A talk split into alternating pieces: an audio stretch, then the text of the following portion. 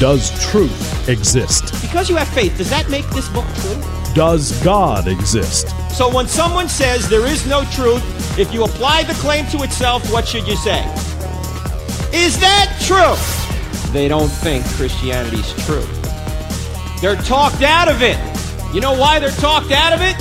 Because they've never been talked into it. Cross examining skeptical and atheistic views. Welcome to Cross Examine with Dr. Frank Turek. Ladies and gentlemen, you only need to establish two primary facts to show that Christianity is true. You have to show that God exists, and then secondly, you have to show that Jesus rose from the dead. Because if God exists and Jesus rose from the dead, it's quite easy to show that Christianity is true and that the Bible is indeed the Word of God. Now, the second question here did Jesus rise from the dead? has a brand new go to resource. The resurrection of Jesus of Nazareth in the first century, all the evidence that could be compiled into one book finally has been compiled into one book by the great Dr. Gary Habermas. The new book is called On the Resurrection Evidences, Volume One. It came out this month. It's over a thousand pages long, and it's only the first of four volumes. And it's always a great pleasure to have Gary on the program. He's been working on this for decades. Decades, the resurrection. Gary, it's got to be a great pleasure to see this volume one finally out. Tell our our listeners and viewers what's what's in volume one. Well, it's uh, just short of 1,100 pages. And, uh, well, there's so much. We start with philosophy and history. What are the mm-hmm. nature of philosophy and history? Philosophy of history, historiography, postmodernism in history, and method. And then we go to the background, and the background is that Jesus exists uh, what's the definition of miracle? That might sound like a really easy question, but you could easily do a master's thesis on what's a definition of miracle. And uh, did Jesus exist? We do some background deals. Was Jesus a miracle worker?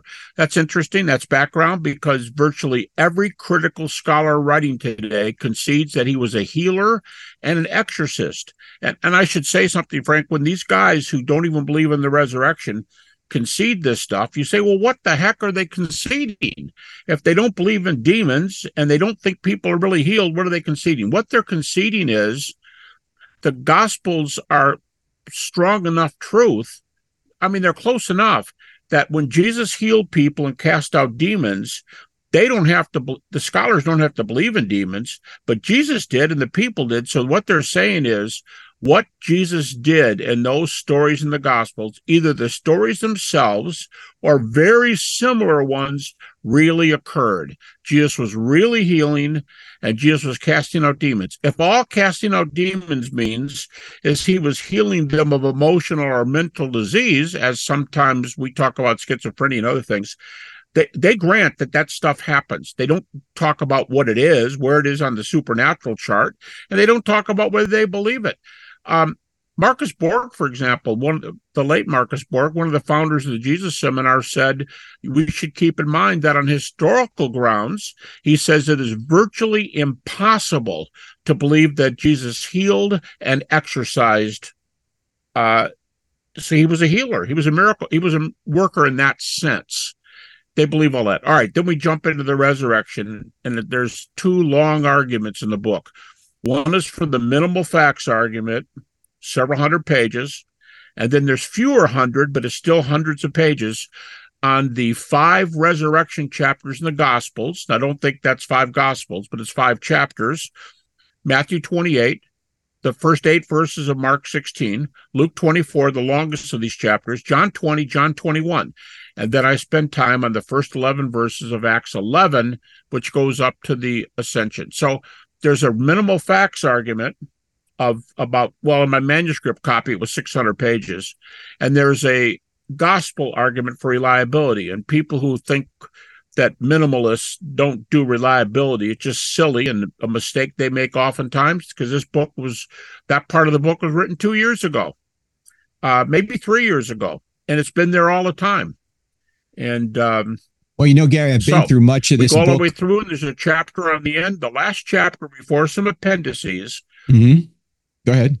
Yeah, I'm just going to say the last chapter is called "Moving from the Disciples Thought They Saw Jesus," which is conceded by everybody. Moving from Jesus thought they thought they saw Jesus to they really saw Jesus, and that's how the book ends before the appendices. Well, as I say, I've been through much of this book already, and it is now the go to resource, ladies and gentlemen, for anybody that wants to know the truth about the resurrection, the evidence for the resurrection, what scholars across the board believe about the resurrection. This is the book to get by Dr. Gary Habermas. Most of you know that Gary has been studying the resurrection for decades. He's probably the top scholar in the world on it now. He teaches at Liberty University, he's been there for decades. And this book is the book to get. Again, it's only volume one. Here it is, is Gary. Right for here. those of you that can, for those of you that can are watching the uh, the YouTube uh, in our cross examine community, Gary's holding the book up right now. It is literally about 1,100 pages. I got the Kindle version so I could search it and highlight it.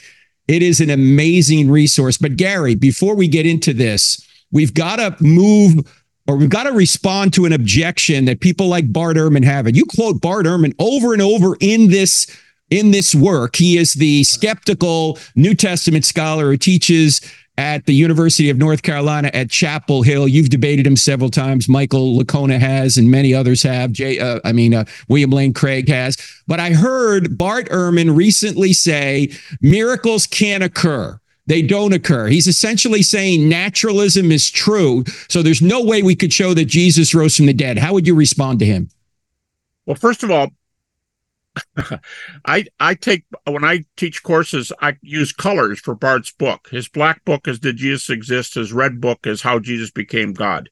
Okay. In his red book, the second one, he says historians can tell that Jesus did XYZ. And they can even entertain the question of whether Jesus died on the cross, which he thinks is absolutely true, and that he was walking around and talking later. He said historians can do that kind of stuff. But you're right. He says they cannot connect it to the hand of God. They cannot say God caused this event because that's not historical. Okay. So that's what I was talking about when I said these scholars believe Jesus did wonders, healing, exorcisms, whether they believe in demons or not. They think those things happen. The main thing to go after this thing, Frank, I've got a I've got treatments of it in both the first two volumes. The main thing is there is no argument that proves naturalism. Mm. Naturalism anymore when you debate atheists, you know, subcategory, when you debate atheists, they want to say of late, even sophisticated ones, I am an atheist. What don't you understand about atheist? And I'll say, if you're a millennial, you don't believe in a millennium. I'm an atheist. I don't believe in, I don't believe that I'm not a theist. And if you say, I'm sorry, that's a position. What's your argument for it?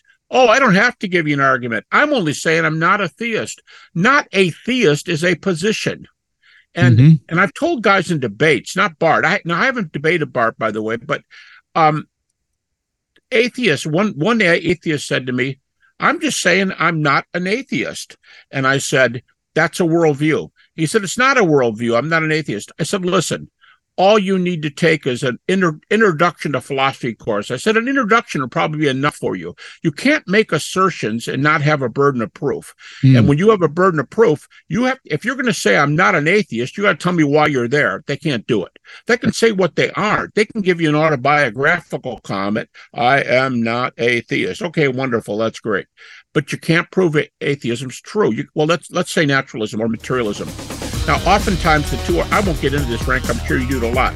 But well, hold on, hold on, Gary. We'll, we'll, we'll, come right after the break and deal with that because right. they're just assuming right. that miracles can't occur. They're just assuming exactly. God doesn't exist. And they've got to give That's evidence right. for their position. And we're going to talk about it right after the break. You're listening to I Don't Have Enough Faith to Be an Atheist with That's me, Frank Turek, on the American Family Radio Network. Back in just two minutes. Don't go anywhere.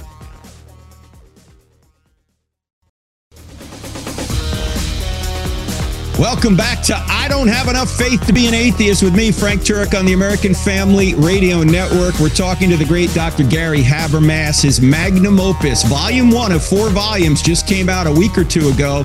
And ladies and gentlemen, you might have trouble actually getting a hard copy of this right now because it's already gone through the first printing. It's very rare to have a book that's 1,100 pages on an academic topic like the resurrection sell out, but this one has. You can certainly get it if you don't see a hard uh, copy version. You can certainly get the Kindle version, uh, the ebook version, wherever you get uh, ebooks. Uh, and it is well worth it. I'm I'm going through the book right now myself. I'm probably about I don't know a quarter of the way through. It, it is an amazing resource. Again, it's about the evidence for the resurrection. The the official title is on the resurrection. Evidences, Volume One by Dr. Gary Habermas. And one of the myths that we needed to bust uh, before we even start talking about the evidence for the resurrection is the myth that naturalism is true. And Gary, before the break, you were saying that when you ask theists, atheists, people who are not theists, why do they think naturalism is true? How can you prove naturalism? They say what? They'll say, I don't have to prove it. I do not have a burden of proof. I am an atheist. You are or are not a millennial. That means you do or you don't believe in the millennium. I don't believe in God. The prefix a negates the word. I simply negated your word. I don't have a worldview. I don't have a worldview, they say, which is totally naive. Mm-hmm. Like I said, an, an, intro to philosophy course cures that. Um, I don't have a worldview, and I'm and I'm not asserting anything excuse me, you have a worldview and you just asserted that you're not an atheist. If you're not an atheist, you're not a theist. You're, not a theist, you mean? Yeah. I'm sorry. I'm sorry. Yeah, you're not yeah. a theist. Yeah. yeah. And you're taking one of the views, one of the views. I'm a materialist. I'm a naturalist. I'm a whatever.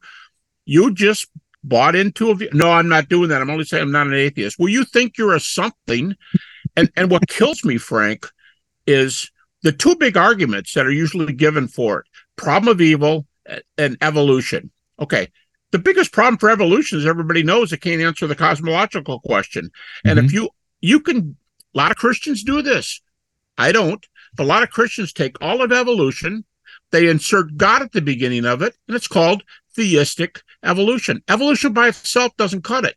And if you do evil, I have a long appendix where I talk about the naturalistic philosophers, the atheistic philosophers big names, the biggest names, who say this does not disprove God. Of course it not. makes it trouble. It makes it troubling, but you can have a view of God where you kind of go between the pegs and you make it work, and you can make your view of God work in spite of the evil in the world. I'll give you just one example. Maybe the best book written on this subject is a great little volume by Alvin Plantinga, Alvin Plantinga, God, Freedom, and Evil. And mm. when hmm. he gives his famous free will defense for the res for the for the resurrection, famous free will defense against the problem of evil, he's maybe the most sophisticated theistic philosopher in the world. He and Richard Swinburne, and he says at the end of the book, "My defense answers the problem of evil by itself. I have answered the problem of evil." Mm. And the atheist will say, the biggest ones, I can give names, but the biggest ones have said evil's a problem. It doesn't eliminate God. So not. if your two biggest arguments can't prove your worldview, why are you assuming the whole basis against me when you have not shown you're true? It's true. And then here's what gets me most. You can tell I get worked up. This really gets me. Frank, this is what kills me.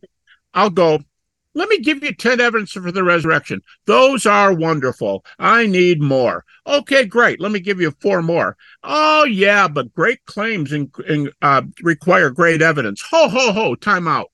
They only require great evidence when A, you're a naturalist, which can't be proven, and B, you keep asking me to give them no matter what, and you haven't given a stinking one so why don't you try giving some arguments? No, I'm not going to go there. Oh, I guess you're not. But if you're not going to your view, don't use it against me. Don't use your view That's against right. me and then dare to ask me for evidence. And no matter what I tell you, I need more. I need more. I need more. Hey, Bozo, why don't you start with one? oh, well, I'm not on I'm not on stage here. I'm sorry you are. to be an atheist, you have a to be a naturalist of any sort, you have a worldview.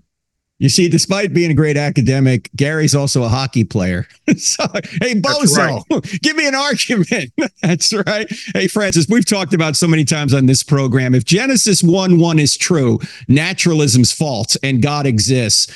And the evidence shows that even many atheists are admitting that space, time, and matter had a beginning out of nothing. They don't think it's God, but what else could it be to create a whole universe out of nothing? And secondly, if we are just molecular machines, as the atheists say, we shouldn't believe anything we think, including the thought that Jesus did not rise from the dead. So they've they've neutered the argument from reason by making reason un uh, on a on a uh, what's the word I'm looking for? impossible. They made the reason impossible if there is no spiritual realm at all. And so uh, Genesis 1 1 shows there, there, there has to be a being like God because the evidence shows that the universe had a beginning, as, as even Stephen Hawking and many other atheistic scientists admit.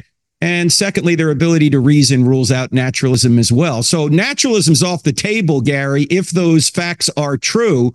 Let me ask yeah. you another myth that maybe you can bust for us. And it's, it's, it's all over the book, but obviously we can't cover 1100 pages here in in this uh, 45 minute uh, podcast. But I think a lot of people, lay people, think that there's no way, Gary, you can use anything in the New Testament as evidence for the resurrection because these Bible writers were biased. And Gary, that would be circular reasoning. You're using the Bible to prove the Bible. How do you respond to that?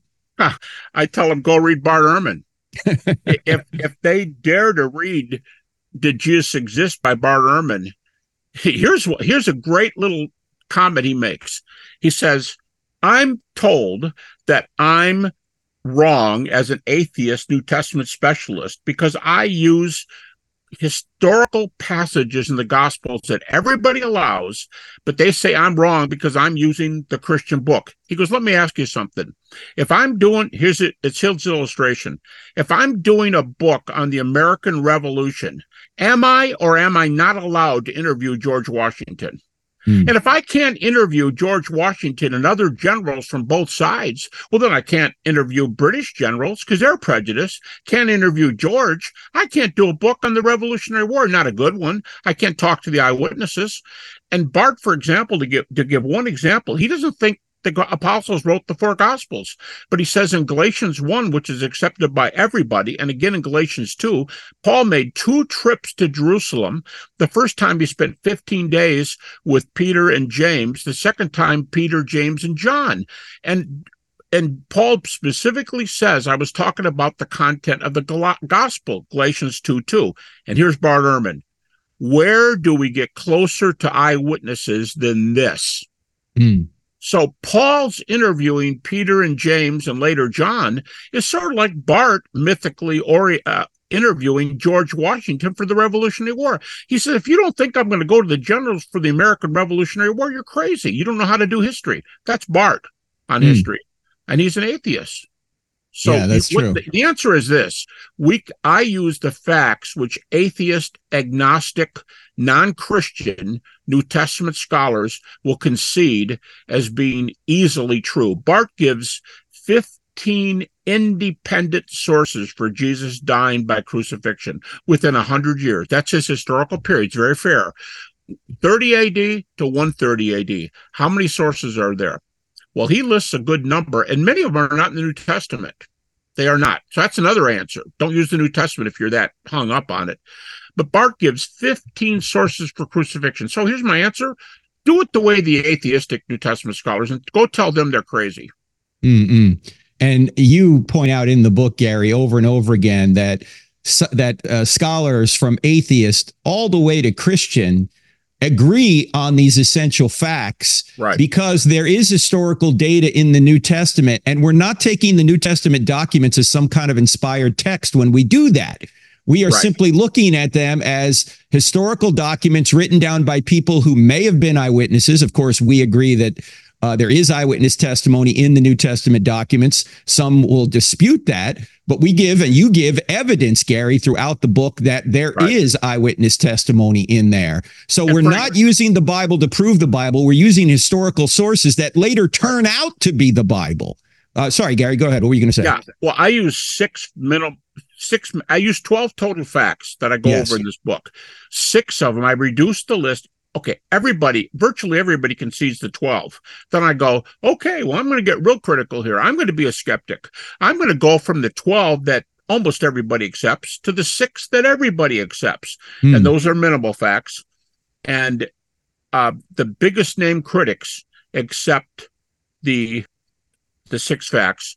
And I will use their basis. After Bart gives that example where he says, Why can't I interview George Washington? Why can't I go right to the horse's mouth for my report?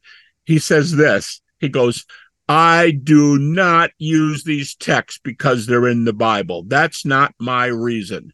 And he's totally right on that. We don't mm. use it because it's in the Bible. We're using texts that are re- that are reliable historically. And like I said, in Bart's list of 15, there are probably we're getting close to half of those sources out of the New Testament. There's and Gary, you also six, seven. You also you also talk about the criteria that historians use to try and discover right. whether someone is telling the truth. One of them, of course, right. is the principle of embarrassment. And right. there are so many embarrassing details in the New Testament documents that even if these writers were biased, you wouldn't think they would include these embarrassing testimony or these embarrassing stories. You know, why would Peter be rebuked by Jesus? Why would he deny him three times? Why would they run away at the at the crucifixion? Why would the women be the first witnesses at the tomb, Gary? This doesn't make any sense if they're making the men, all this the up. The men were afraid. The men were afraid yeah. to accompany the women, and and you know I mean, people say, oh, embarrassing doesn't make it true. Let's talk about how embarrassing. I mean, three times in the Gospels, Mark 3, Mark 6, John 7, it says, Jesus's brothers did not believe in him. And one text, Mark 3, says they thought he was mentally disturbed. They agreed yeah. with the people in the town that, what? First of all, the brother of Jesus didn't agree. That's right. And he thinks Jesus was mentally disturbed. Uh, that was probably thought by somebody. It wouldn't be recorded because that's too damaging to Jesus's reputation. Yeah, it's not an invented text. And these people, ladies and gentlemen, the New Testament writers had every motive to say Jesus did not rise from the dead, not every motive to say he did, because by saying he rose from the dead, they were kicked out of the synagogue, beaten, tortured, and killed. They were not inventing this for their own benefit. They really believe this happened. And we're going to talk more with Dr. Gary Habermas. His brand new, fantastic You Need to Get book is on the evidence for the resurrection of Jesus on the evidence for the resurrection by Gary Habermas, over 1,100 pages. Check it out. We're back in two with more.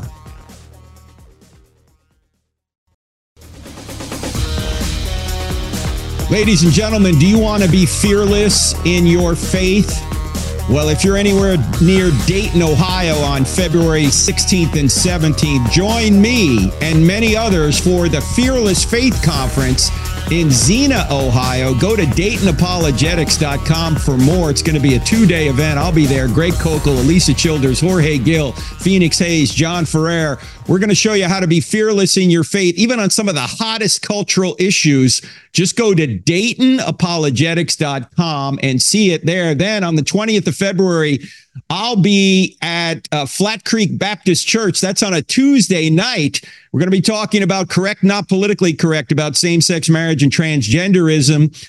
Uh, so check all that out there. And then the following weekend, February 24th and 25th, I'll be way up in Vancouver. Actually, it's more close toward Abbotsford, Canada. That's on the Vancouver side on the West Coast at Main Street Church. You can go to our website, crossexamined.org. That's crossexamined with a D on the end of it.org. Also, note on certain Monday nights, we're going to be doing Digging Up the Bible again. It's going to be streaming live on our YouTube channel, our website, 7:30 p.m. We're going through the top archaeological discoveries of the Bible this Monday, February 5th.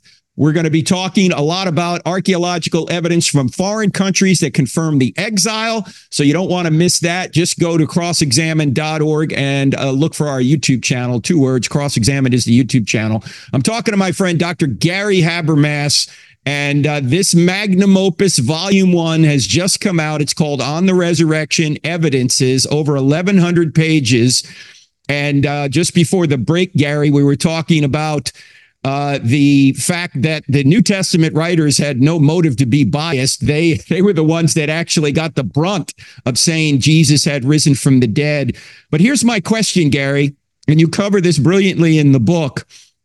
Uh, uh, and and it's actually going to be expanded further in volume two.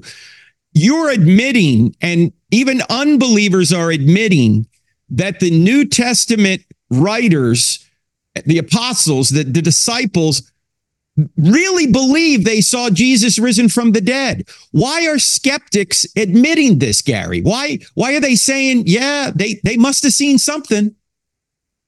Yeah, the, the the fact that the disciples had real experiences, it's often said that way, real experiences that they believe were appearances in Jesus, you will look hard to find a a critical scholar with a terminal degree in a relevant field New Testament, theology, history, classics, archaeology, philosophy. You'll be hard put to, to find one specialist who denies that. That's why at the end of the first volume, I have a th- I have a uh, chapter on moving from they thought they saw to they really saw. And mm. and Frank, you've already co- covered what's a really important part of that moving from they thought they saw to they saw don't assume naturalism on me. Don't go back at that point and say, yeah, but we don't know that world that world exists. And and I give two arguments. Number one, you don't have a single argument that proves naturalism is true, but you're going to base everything against me on it. If you if you just let the evidence speak, you've got you well 1100 pages of evidence against you. But here's the other thing I say. I'll often say, I'll go time out. Now Dale Allison made this part of his comment on the book. He he recommended this book. Dale Allison said, Gary argues from NDEs to resurrection appearances. He says we have to consider this argument. Okay, here's what I say. They'll say there's no other world. No world exists. I'll say, do you want to talk about near death experiences? I, I won't give the guy's name. I probably should. I was talking to certainly one of the two or three most influential atheistic thinkers in the country in the field a, a, a, an accredited scholar with a degree that's relevant. And right when he said to me, "Why should I? What what about the world should make me open to somebody rising from the dead?" I said, "Well, let, let's just take a time out." He said, "What about the world?" He asked me about the world. I said, "Can we discuss near-death experiences?" And he said, "Quote: I do not want to discuss near-death experiences."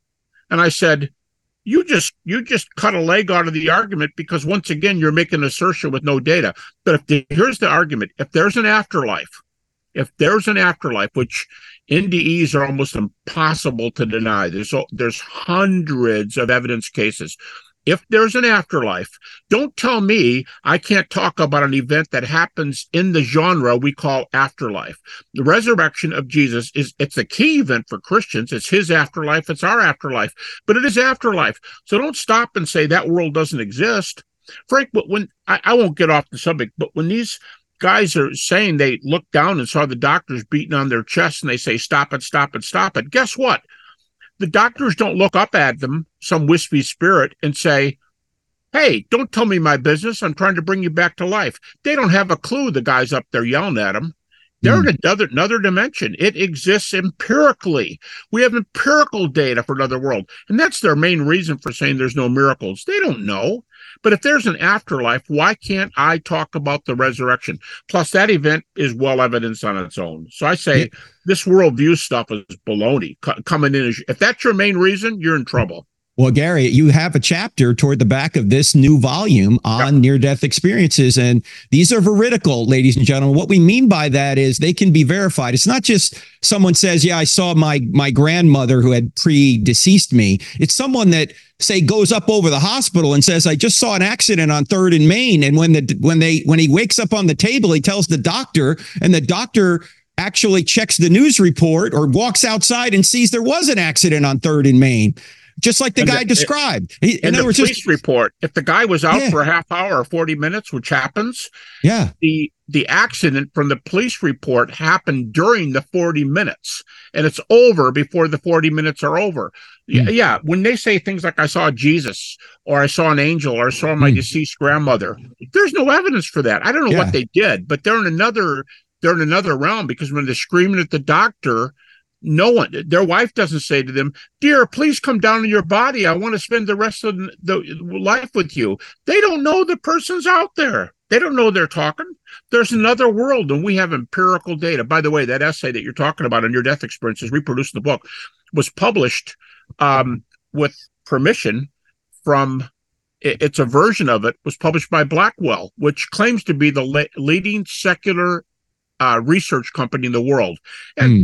And it's a pretty big claim because you know where they're located in Oxford, right down the street from the famous university, and they claim to be the top research press. These guys aren't Christians arguing for this stuff. It's the data. And by the way, I'm doing two more now from the same thing. It made a big splash. Oh, excellent. Well, so ladies and gentlemen, you have the argument from the beginning of the universe. Uh, if nature had a beginning, the cause must be supernatural. You have the argument from reason itself. If we're just molecular machines, we shouldn't trust anything we think. But of course, we can trust things we think. So our minds aren't just aren't just made of chemicals. We are actually thinking. There's a spiritual realm. We we don't we don't just have a brain. We have a mind, and we can reason to conclusions, valid conclusions. And now Gary's also bringing up near death experiences. In other words, there's remote viewing. There are people who are separate from their body who are experiencing things that can be verified. So this is not a naturalistic world where only natural events occur. So the evidence for the resurrection, which is voluminous in this book by Gary Habermas, should, if you're open minded, say, yep, there's a lot more evidence that he rose from the dead than to say that certainly he stayed in the tomb. Maybe Christianity is indeed true. In fact, I can't believe this quote that you have in here, Gary, but from Bart Ehrman. This is on page 385 of your book. Here's the quote Bart says, We can say with complete certainty that some of the disciples declared that Jesus soon appeared to them, convincing them he had been risen from the dead.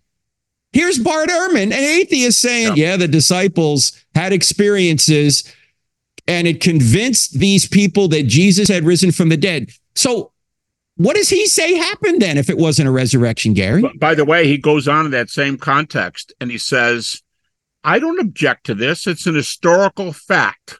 Uh huh. That's what's said right there. He just said the only thing he says to it is, yeah, it is, but we can't prove God did it.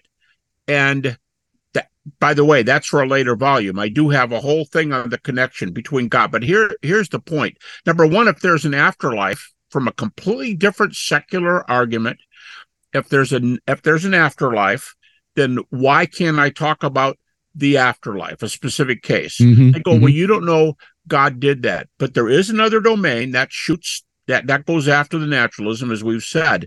But an additional problem, they can't even prove their view. So they keep saying more evidence, more evidence, more evidence, and they can't handle the evidence they have. The, the evidence is there. So I just, by the way, a book was published a few years ago um, by a major university philosophy professor in an Ivy League book. The whole book was de- was devoted to disprove was saying miracles don't happen and the resurrection of Jesus is not a fact. The whole book. I did a review for a for an Oxford University journal, and my whole point in the review is this guy assumes naturalism from start to finish. And Hmm. I, what the way I explain it is, you're playing pool, and somebody lifted up the end of the table so all the balls fall to one end. And if I don't lift up the corner of the table, I'm not going to let you play pool on my table. So Hmm. the table is stilted. The point is, the guy assumes naturalism and says, "Well, golly." Since naturalism is true, since naturalism is true without a single effort, since Uh-huh. it is, your miracle talk is bogus. Why don't you get your hands off the table and quit lifting the table up? Uh, exactly. Not once in the book is the is any evidence given. It's totally assumed. Now, now, Gary, uh, i- i- toward the end of the section that you do on fact number two, there are six minimal facts Gary looks at. Yeah. Fact number two is followers had experiences that Jesus had risen. That's what we're talking about right Yep. now. And Gary, you say that you have a minimum of 20 different texts, not only Christian texts, but texts from, say, early church fathers and also texts from pagans that talk about the crucifixion and perhaps even the resurrection. Can you just unpack that for just a minute? Yeah, it goes back to to because he's not the only one that does this. His it, it's just really convenient of Bart where he lists. It's it's no one place in him. You have to put all okay. the pages together. Uh-huh. But he'll give seven sources for the crucifixion here, six more here, four more here and there's 15 total sources for the resurrection in New Testament and non-New Testament sources. He accepts all of them within 100 years. Wait, wait, wait, wait for the resurrection or crucifixion? Crucifixion. Now, my point is, you okay. can use the same sources doing the same thing that allow crucifixion tell you about these experiences. You do it the exact same way. You okay. got some of the gospels that are credited because multiple attestation, enemy attestation, etc. You've got those then you've got the sources outside. And they all say these experiences are legit. That's why critical i'm saying the same facts that do re- uh, sources that do crucifixion also do these experiences. You get there the same way. Wow. That's, that's, why bart says there's no objection. To historical facts. By the way you can still get the hardcover book on amazon and christian book distributors before they run out. They have a supply. So get it now on the Evidences for the Resurrection by Gary Habermas. One more segment in two minutes. We'll be right back. Don't go anywhere.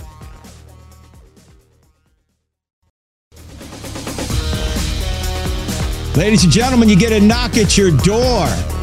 It's a Jehovah's Witness, or it's a Mormon, or you're working with someone who's a Muslim.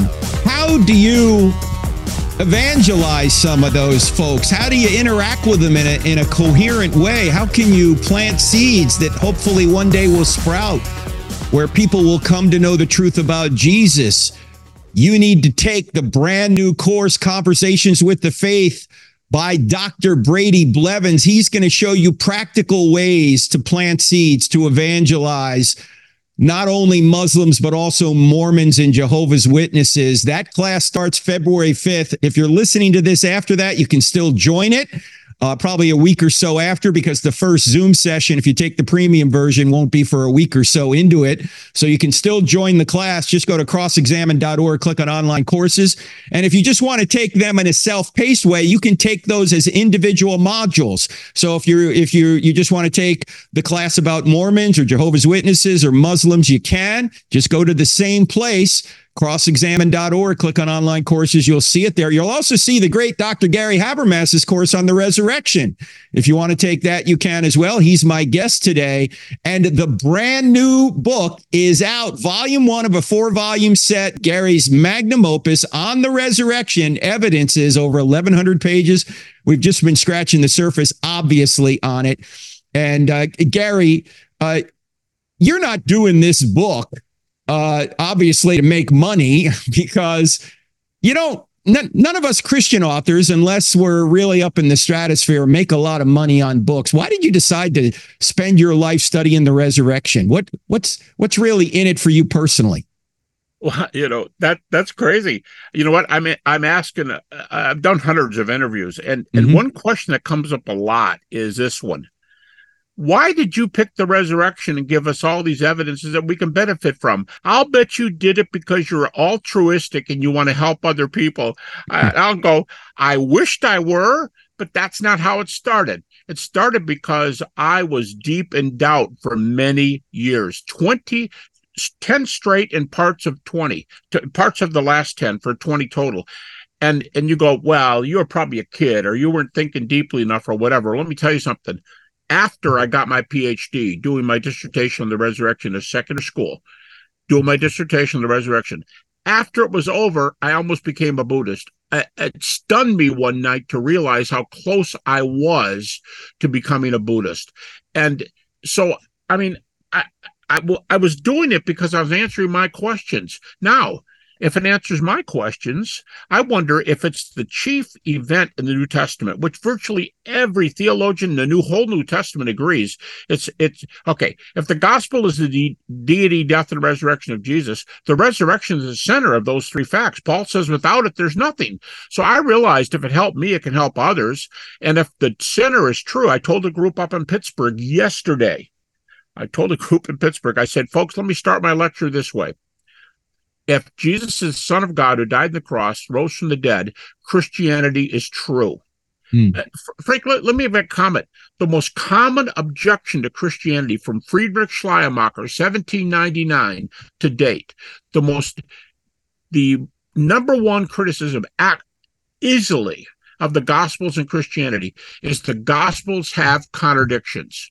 The Gospels have problems. Here's the advantage of doing things the way you've been describing it here. I use minimal facts. If someone says to me, there are dozens of contradictions in the Gospels. I'll say, hey, uh, time out.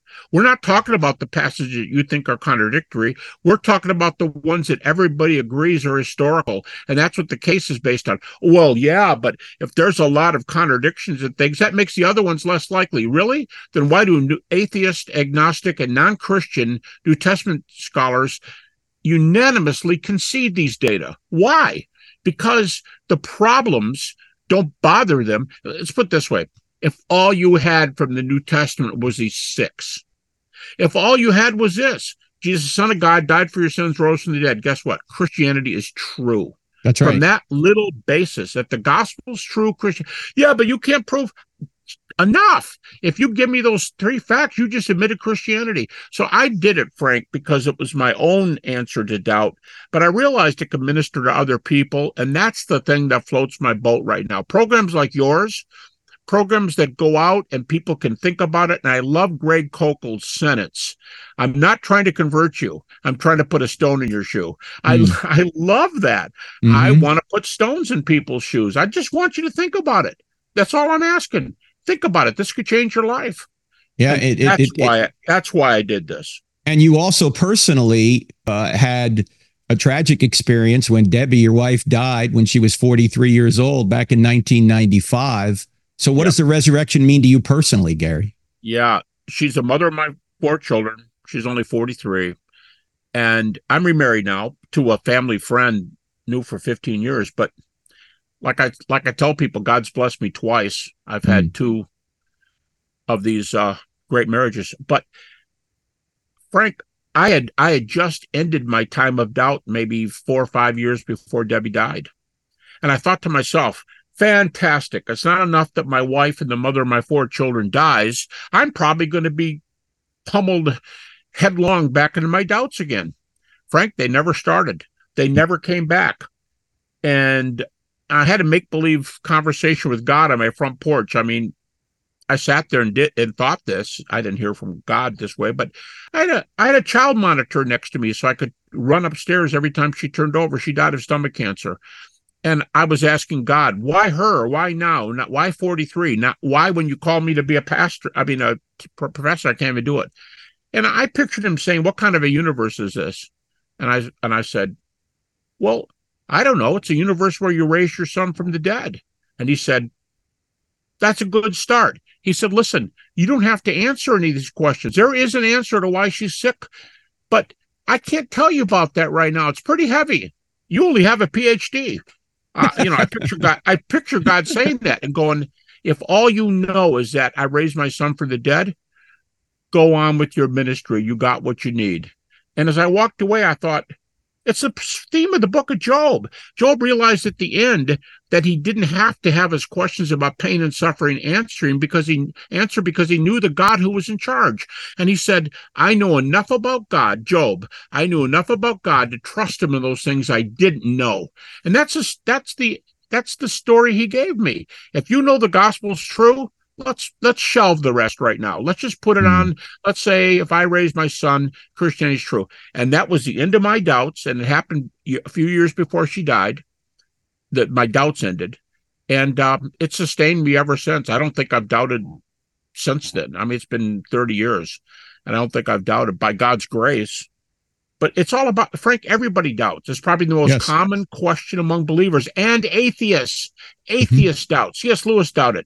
Other atheists have said that they doubt, and uh, so it's it's not just true factually. It's ministerially true. It's a life changer. If there's eternal life with, um, for for those who've committed to this, they've walked a mile. They've said, "I do" to Jesus in a sense. I, I do to God through Jesus. Um, that's the whole benefit of this. We're not just doing this to have a debate and try to prove something. It's something that can change your whole life and, oh, excuse me, change all your eternity. Mm.